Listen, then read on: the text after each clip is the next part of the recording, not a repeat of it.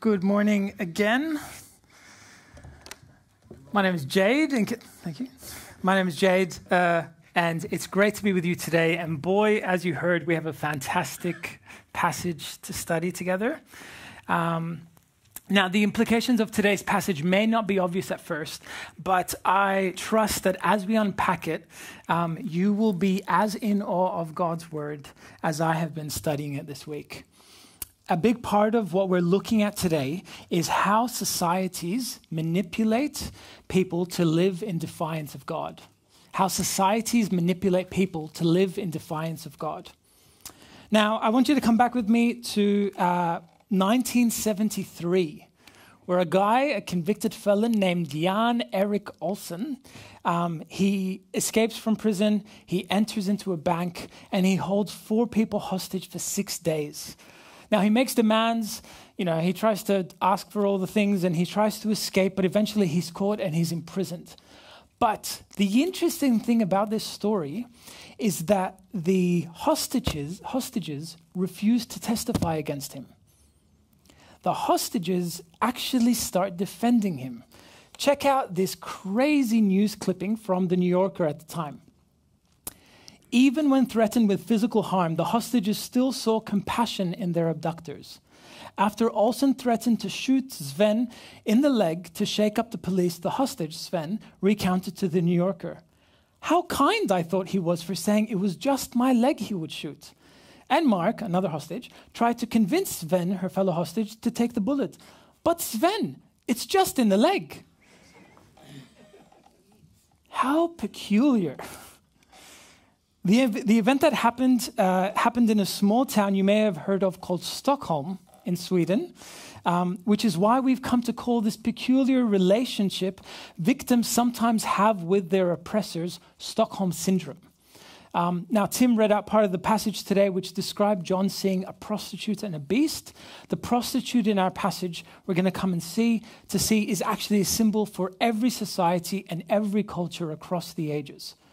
Our passage obviously doesn't use the term Stockholm Syndrome, um, but it does use the imagery of being drunk, of being intoxicated by this woman.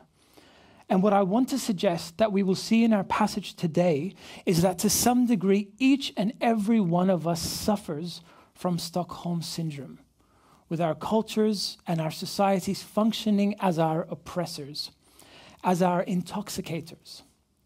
Our passage teaches us that people have become morally and spiritually drunk, intoxicated, being convinced that good is bad and bad is good.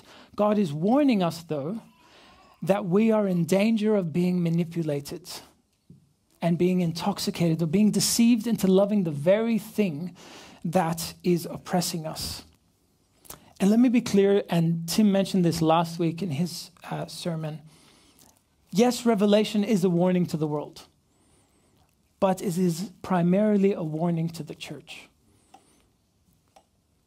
The problem is that when you see Stockholm Syndrome, like we saw with Sven, it looks ridiculous.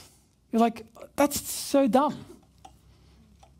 But when you've been sucked into its brain altering vortex, you may end up saying things like, But Sven, it's just the leg. So, my question to you this morning whether you're a Christian or you're not, whether you've been a Christian for decades or maybe just a few days, are there signs of Stockholm Syndrome in your life?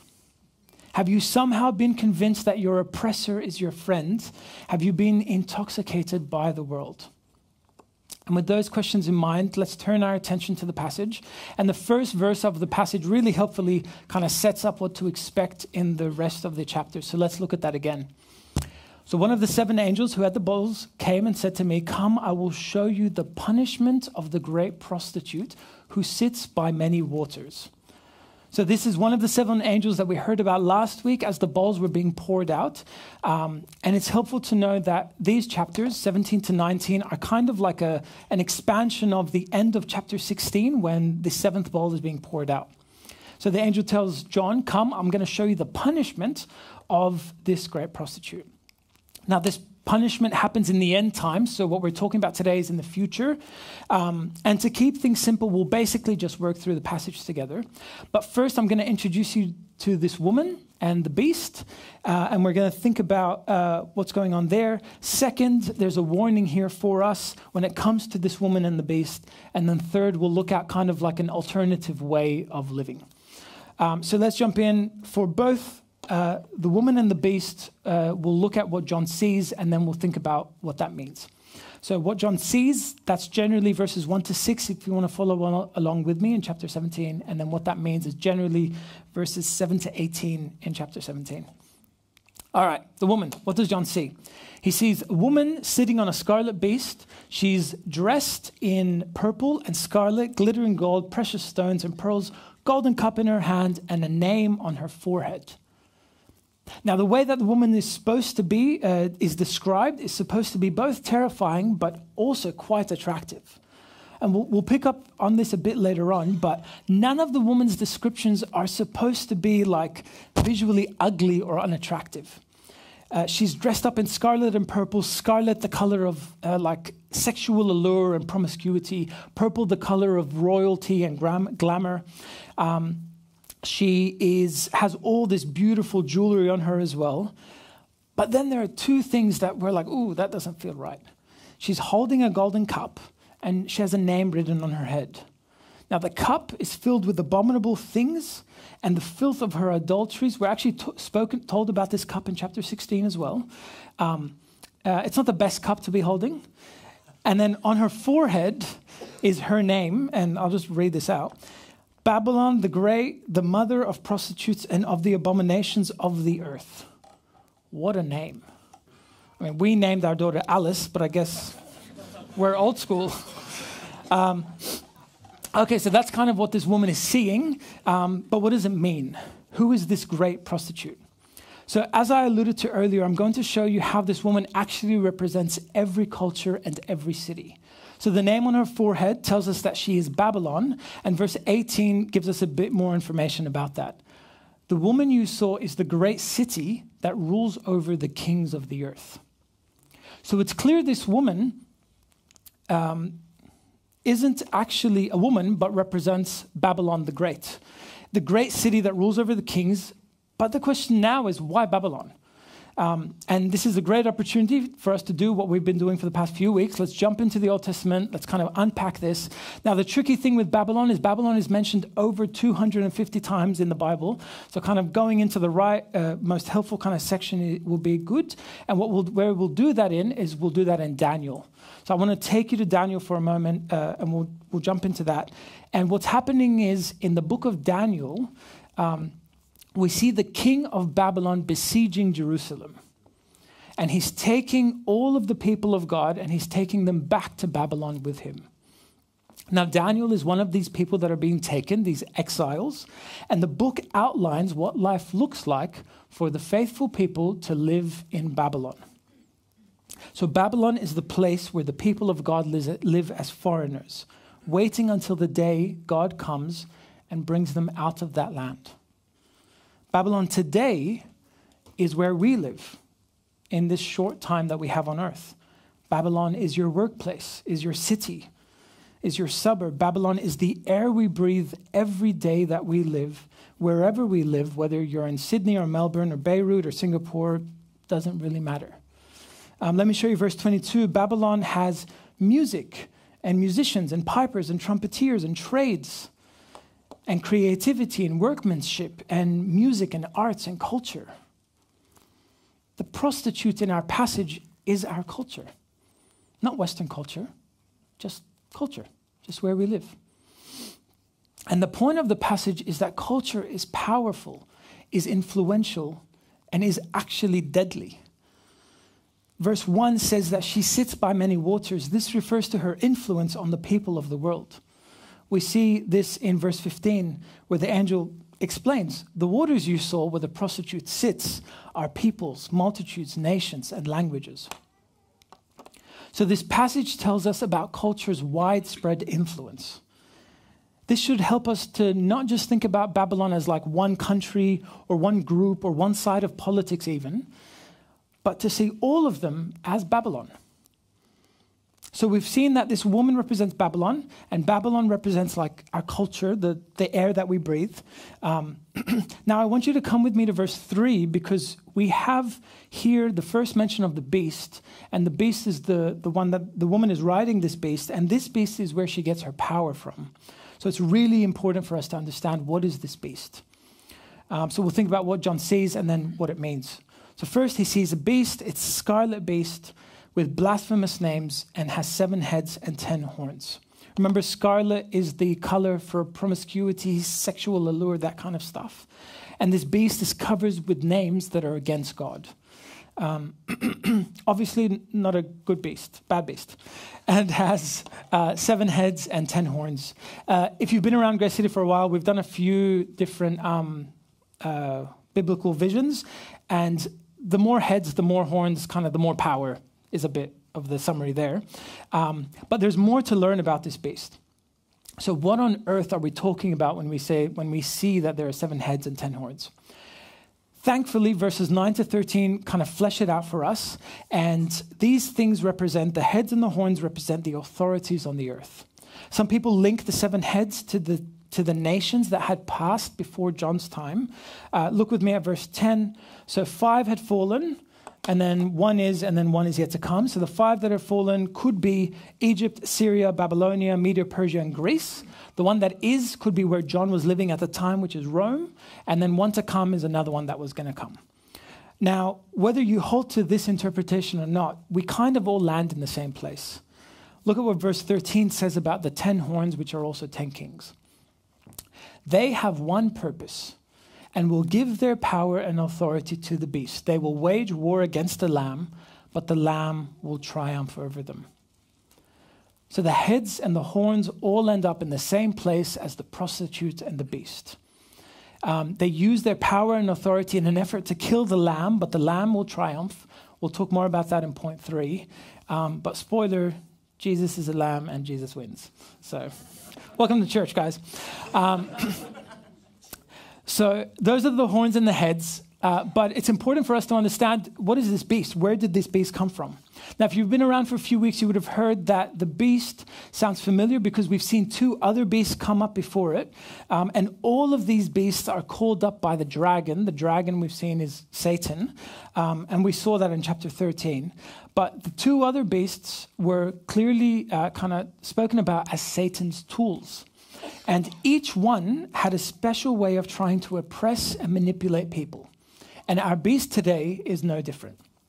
So we learned about the first beast. The first beast kind of used persecution to manipulate people um, and destroy them. The second beast used false teaching. And then we see with this beast, this scarlet beast, it's using the alluring seductiveness of the prostitute to influence the world. Now, put in terms without the symbols, like just talking straight for a second, our culture is powered by Satan. Satan seduces people like you and me using the things of this world, using culture, to move us away from God. This passage should reshape the way that we view the world that, that we live in. And I think we should learn at least three things here. One, the world is hollow. It's like being with a prostitute. It gives you the shape of beautiful things, but as you experience more and more of it, you see how transactional and empty that relationship is. The second thing we should be able to identify is how Satan works. Satan is more likely to make your life easy than to make your life hard. When I'm getting everything that I want and life is going easy and smooth for me, that is when I am most under spiritual attack. That is when I'm at my most dangerous point. And finally, the third thing, and this may be a bit surprising, is that boy, is our culture gorgeous and attractive. You will like culture. Now, I was thinking about this over the past week, and um, I was wondering why do we even need a passage like this?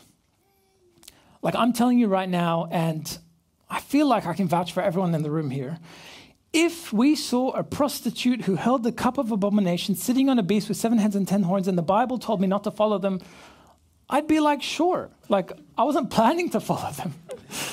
like, why would I? That sounds like horrendous and scary. And even if it did look good, like, it's so, ob- like, it has seven heads. I, like, it's so obvious to not go there. Just walk away. The problem is that it's not that simple. Remember that these are symbols, and the danger of us falling for them is so real. Come back with me to verse 3. I want to show you something. So the angel carries John away. He sees a woman sitting on a scarlet beast. The woman is dressed the way that she is. And then look what happens next. When I saw her, I was greatly astonished. Then the angel said to me, Why are you astonished? If you have the ESV with you, it will say marveled. I was greatly marveled. And they, why do you marvel? That word marvel astonished in the Greek holds the same weight as the word admired. So the Apostle John greatly admired this woman, and the angel comes back and says, Why are you admiring her? This man who knew Jesus, this man who literally, right at that moment, was in the middle of the most wild, godly, spiritual experience that probably anyone has ever experienced, admired this woman. Look at verses 3 to 6 again. I kind of put all the descriptions at once. So, a woman sitting on a scarlet beast with blasphemous names and had seven heads and ten horns, dressed the way that she was dressed with all this gold and glamour. She held a cup in her hand filled with abominable things and filth of her adulteries. The name written on her forehead was Babylon, the great mother of prostitutes and abominations. I saw, so John, I saw the woman was drunk with the blood of God's people. When I saw her, I was greatly astonished. John admired her.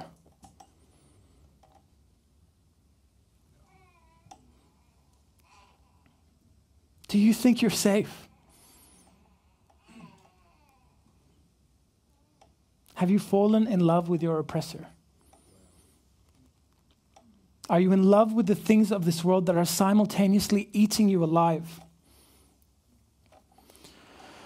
When it comes to your money or lack of money, career, family, holidays, education, maybe the things that you want most for your kids maybe your sexuality or your gender? Have you allowed culture to dictate what you should do, what you should want, who you are? The last three verses of chapter 17 um, the beast turns on the prostitute and he devours her. He eats her flesh and he burns her, and her smoke is there for everyone to see. If you remember a few weeks ago, uh, Satan tried to do the same thing to Jesus, but he failed. He couldn't. But the beast devours this prostitute. He succeeds in devouring the one that represents culture. And if that is the fate of culture, what do you think is our fate if we've bought into it? If we've committed adultery with it and if we live with it? If we choose to enjoy this scarlet city, how do we? I guess the, the question is how do we get out from under its influence? If it's what we breathe, if it's what we live, how do we survive if we don't want to live that way? Verse 4, chapter 18. Come with me. Then I heard another voice from heaven say, It's like a breath of fresh air when you hear that. Come out of her, my people, so that you will not share in her sins, so that you will not receive any of her plagues. Notice God says, My people. I beg of you, Christian, don't think that this is a warning for someone else. It is for you today, and today you have to make a choice. Our culture is seducing you to live your best life, to enjoy the wild pleasures of your heart, to worry about the things of this world, to set your priorities based on what it says is important. It's trying to brainwash you to the point where you come to believe that a shot in the leg is actually a gift. But God is calling you to come out. Don't share in her sins. Now, let, us think practically for a moment if we're saying that this is about Sydney, because we live in Sydney, or Melbourne, or any other city that you live in, what does that actually mean? Do I need to leave my secular job? Should you take, if you have kids, should you take them to swimming classes? Should we all live in huts and not buy homes? Should everyone just become a minister? I mean, I don't, I don't mind that last one because I'm about to graduate, so done. I want you to think back with me to Daniel. So, Daniel literally lived in Babylon. And as I mentioned before, we find this amazing example of how to live godly lives while we're in Babylon through Daniel. So, here are just four quick things on Daniel living in Babylon. First of all, he lived there, he didn't leave. So, we could misinterpret God's call to come out to mean go and live in a commune in the mountains somewhere. But that's not what God's asking us to do. So if he lived in Babylon and we are to live in Sydney, what does that look like? So, two, and this may be surprising, but Daniel sought to bless the culture that he lived in. Come with me to Jeremiah 29. God is speaking here. He, sa- he says to Daniel and to the people there build houses and settle down, plant gardens and eat what they produce. Marry and have sons and daughters. Find wives for your sons and give your daughters in marriage, so that they too may have sons and daughters. Increase in number there, do not decrease. Also, seek the peace and prosperity of the city to which I have carried you into exile. Pray to the Lord for it, because if it prospers, you too will prosper. So, yes, it's true that the pervasive culture of our, of our city here in Sydney is being used by Satan to move you away from God. But we are still called to seek pre- peace and prosperity in our city, to participate in everyday life, to go to our jobs and be great accountants and great teachers and great doctors and great supermarket attendants. Daniel took part in many aspects of Babylonian life. He was, he was a pretty big boss, actually, back there. Um, go back to our series when we did Daniel, it was pretty great. He worked in the king's court, he had quite a senior position, and he was well respected. But at the same time, Daniel knew what to reject. Daniel 1 8, but Daniel resolved not to defile himself with the royal food and wine, and he asked the chief official for permission not to defile himself in this way. And this is what it means to come out when God calls us, come out, in verse 4 in chapter 18. So, right before the come out, for all the nations have drunk the maddening wine of her adulteries. The kings have committed adultery with her. The merchants grew rich from her excessive luxuries. And then another voice comes in. God's voice says, Come out of her, my people the nations, the kings, the merchants, they're all living with Stockholm syndrome. They all fell in love with the seductive waves of the world. They grew rich from its excessive luxuries. They all share in her sins and will all receive her plagues. Come out. Daniel takes life threatening stances against the things of his world that would defile him. He doesn't want to share in his world's sins, and he's willing to suffer and even die for it. He saw, he was able to identify the way that Satan works, Satan's seductive ways. The thing he didn't want to defile himself with was the most beautiful food from the king's palace. But he chose to obey God over obeying Babylon. So that's what we're called away from. But what are we called to? Is there an alternative way of living that this passage is calling us to? And, and the surprise of this passage is that there isn't just one woman, but there are actually two women. We saw the prostitute in chapter 17 and 18, but in chapter 19, we actually meet a very different woman. Let us rejoice and be glad and give him glory, for the wedding of the Lamb has come, and his bride has made herself ready. Fine linen, bright and clean, was given her to wear. Fine linen stands for the righteous acts of God's holy people. The mood here has dramatically shifted the prostitute and the beast, our culture and environment, and Satan who controls them have been destroyed. There were waves of mourning um, by all the servants of the prostitute in chapter 18, mourning the loss of everything they had devoted their lives to acquiring, enjoying sex, riches, luxuries, authority, power, careers. And now we see that the ones who stood firm in it all the ones who listened to God's warning to come out and so have been invited to join the people of God in a different kind of relationship. Not a transactional relationship, but actually, in the words of our passage, a marriage. The marriage between the Lamb, who is Christ, and the bride, who are God's people, the church. Revelation 12:11 kind of helps flesh out what the end looks like when you are a part of God's people. They triumphed over him, Satan, by the blood of the lamb and by the word of their testimony. They did not love their lives so much as to shrink from death. As I close, let me talk to those of you who follow Christ for a moment first. I want to remind us again that everything that we've heard today from God's word is actually directed at us. It's a warning to us about the dangers of our culture and how easily we could be dragged down with it. So, the big question that we needed answered today was how do I make sure I don't fall into that trap? Our passage today specifically describes Satan's tools as drunkenness, adultery, riches, and excessive luxuries. These are in themselves warnings and also are umbrella terms, are umbrellas for a whole range of other tools that Satan uses.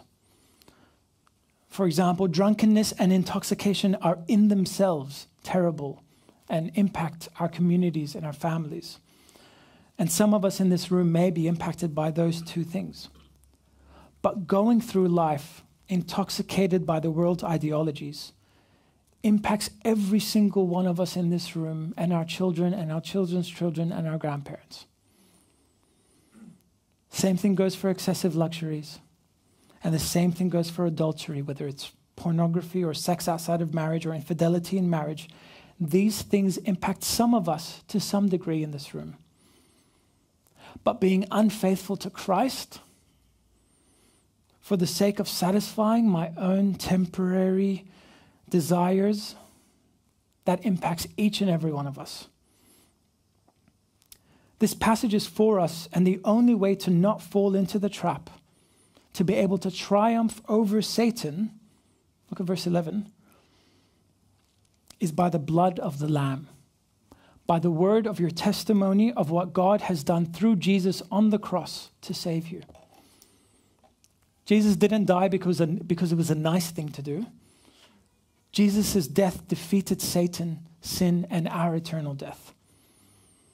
In the words of this passage, Jesus' death secured us as his bride and gave us fine linen to wear. Jesus' death means that you can live in Sydney like Daniel lived in Babylon. Not serving the masters of drunkenness, adultery, and luxury, remembering all the things that could kind of come with it, but still blessing your city but still living for your Savior. Now, if you don't follow Jesus, or maybe you've been on the fence for a while, first, welcome. We're so glad that you're here with us today, and we love having you here. Let me ask you um, I want to make sure that you know this from our passage today. Satan doesn't really want you to know that he exists. The way that he works is by manipulation and seduction. And he works best when you treat him like a fairy tale. Our passage shows us how countless people have been lured and trapped into devoting their lives and will in the future to serving things that will eventually come back and devour them and destroy them. God is speaking to you today through his word, and he's inviting you into a very different relationship. And just the fact that you are invited and not manipulated and deceived into this relationship, that should tell you something about the God that we worship. Let today be the day that you decide, yes, to live in and bless the culture that you live in, but to do that as a part of the bride, as one who has been washed clean from the filth and the abomination of this world. None of us can do this on our own. It is only by Jesus' death that we can defeat Satan. Now, if that's you today, um, I want to invite you to pray along with me. And if you do pray along, let someone know. We'd love to encourage you and support you and pray with you and just be your church family today.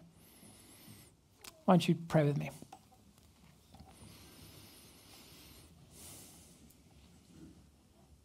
Father, we thank you for your word that you reveal through it.